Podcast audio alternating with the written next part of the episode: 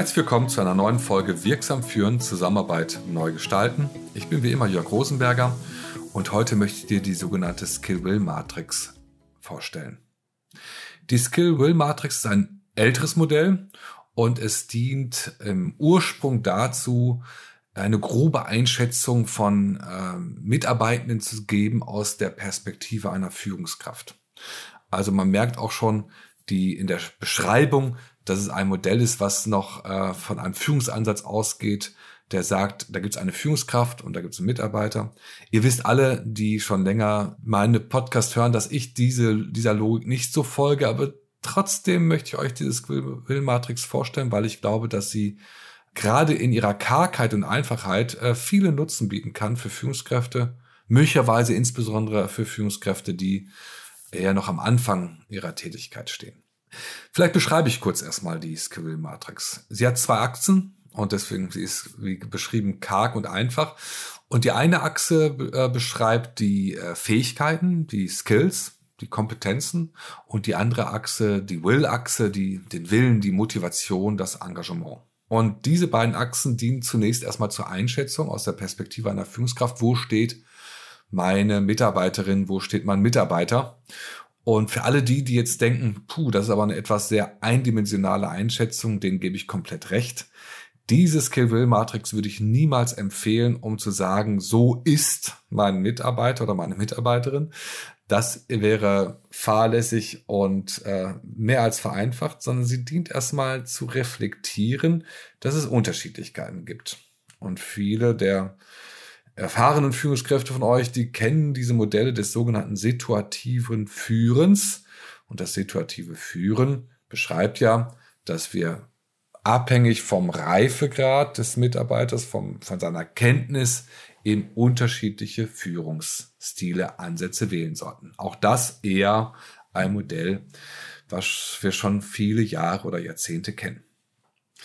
Und immer wenn ich da auf die, äh, auf dieses Alter oder die, den Ursprung dieser Modelle äh, hindeute, könntet ihr euch ja fragen, naja, aber der Ansatz ist doch wirksam führen und Zusammenarbeit neu gestalten. Warum dann die Skill-Will-Matrix? Naja, ich möchte eine Antwort geben, weil sie uns einfach einen einfachen Zugang bietet und eine Vermehrung von Wahlmöglichkeiten, Situationen einzuschätzen. Und ich möchte mal das einfachste Beispiel nennen, wofür man das Skill-Will-Matrix gut nutzen kann, um in die Diskussion zu kommen und in die Reflexion zu kommen. Gehen wir mal davon aus, dass wir auf beiden Achsen einen hohen Ausschlag haben, also auf der Achse der Kompetenz und des Engagements. Dann ist das ja ein Zustand, den wir uns alle wünschen, für uns selbst und auch für unsere Mitarbeitenden.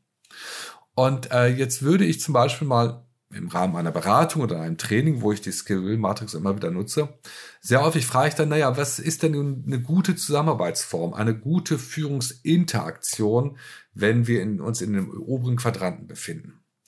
Und jetzt gibt es eigentlich so zwei Möglichkeiten, die da als Fallstricke lauern. Äh, ich sag mal, den, der es weniger ist als der andere. Weniger wird gesagt, dass äh, dort zu viel kontrolliert wird. Ich glaube, dass die meisten schon wissen und lernen, dass in einem solchen Stadium eher eine Vertrauen und Autonomie und Verantwortungsübertragung sinnvoll ist.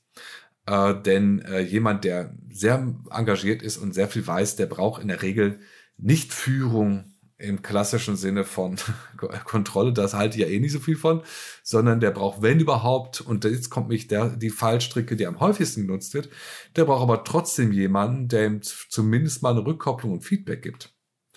Und im äh, Tagesgeschäft ist es äh, in meiner Beobachtung und auch von den Beschreibungen meiner Teilnehmenden sehr häufig so, dass genau die Leute, die sich dort befinden, von den Führungskräften eher vernachlässigt werden. Dann gibt es solche Sprüche wie, die laufen von selbst und die brauchen das nicht und die können wir in Ruhe lassen. Das stimmt eben nur bedingt.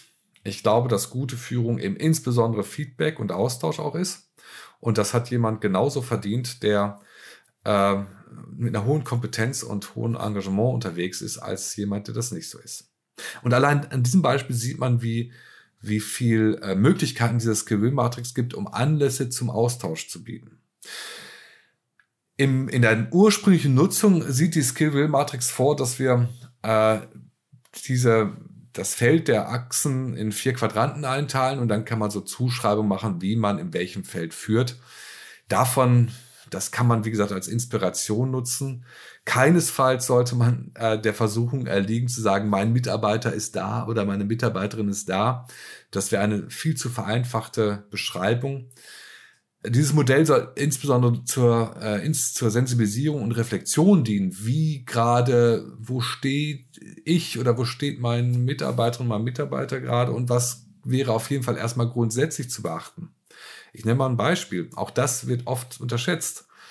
Da ist jemand mit einer hohen Performance und dann bekommt er ein neues Aufgabengebiet, was er schon sehr häufig gemeistert hat. Ein Wechsel seines Stellenprofils beispielsweise. Jetzt guckt man einmal auf die Skill-Will-Matrix oder man hat sie innerlich sozusagen als Reflexionsspiegel.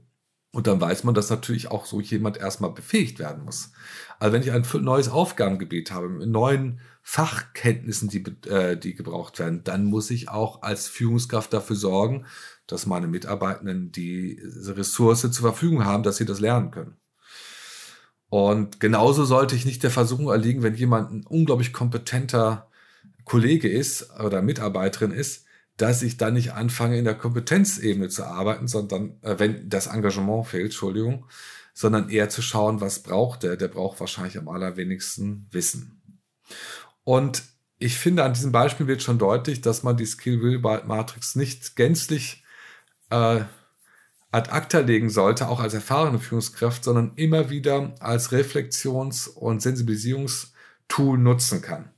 Und wofür wir sie immer nutzen können, ist beispielsweise auch einfach im Austausch in der Kommunikation mit meiner Mitarbeiterin oder meinem Mitarbeiter, dass man zum Beispiel einfach mal, ob man sie visuell hin beschreibt oder ob man es nur beschreibt, dass man einfach mal fragt, Mensch, wo stehst du in deiner Wahrnehmung gerade in Bezug auf Kompetenz und deinem Engagement zu der gestellten Aufgabe? Und dass man mal ein Feedbackgespräch damit beginnt oder einen Austausch, dass man die gegenseitigen Wahrnehmungen sich anhört. Also wie sehe ich dich und wie siehst du dich selbst und das gegeneinander stellt. Allein das kann schon ein, wie ich finde, fruchtbarer Beginn eines guten Austausches sein. Das also die wesentlichen Merkmale der Skill-Will-Matrix. Ich hoffe, ich konnte dich, wenn du sie noch nicht kanntest, ein wenig inspirieren. Vielleicht konnte ich dich auch dazu inspirieren, wenn du sie schon kanntest, sie nochmal wieder zu nutzen. Oder ähm, wenn du dieses Tool für dich nicht für brauchbar ist, ist das natürlich genauso gut. Aber dann finde ich es ganz, ganz spannend, äh, wenn du mich das äh, wissen ließest. Und ich würde mich wirklich über Rückmeldungen und Feedbacks zur Skill Matrix freuen, wie immer in den sozialen Medien. Und überhaupt freue ich mich über Rückkopplungen jeder Art. Also jeder, der schon mal überlegt hat, sollte das jetzt ruhig mal tun, wenn er mir einen großen Gefallen tun möchte als Podcaster. Ich freue mich auf unsere nächste Folge und wünsche dir nun viel Spaß beim Reflektieren darüber, inwieweit die Skill Matrix dich in deiner Führungstätigkeit unterstützen kann. Vielen Dank für deine Aufmerksamkeit.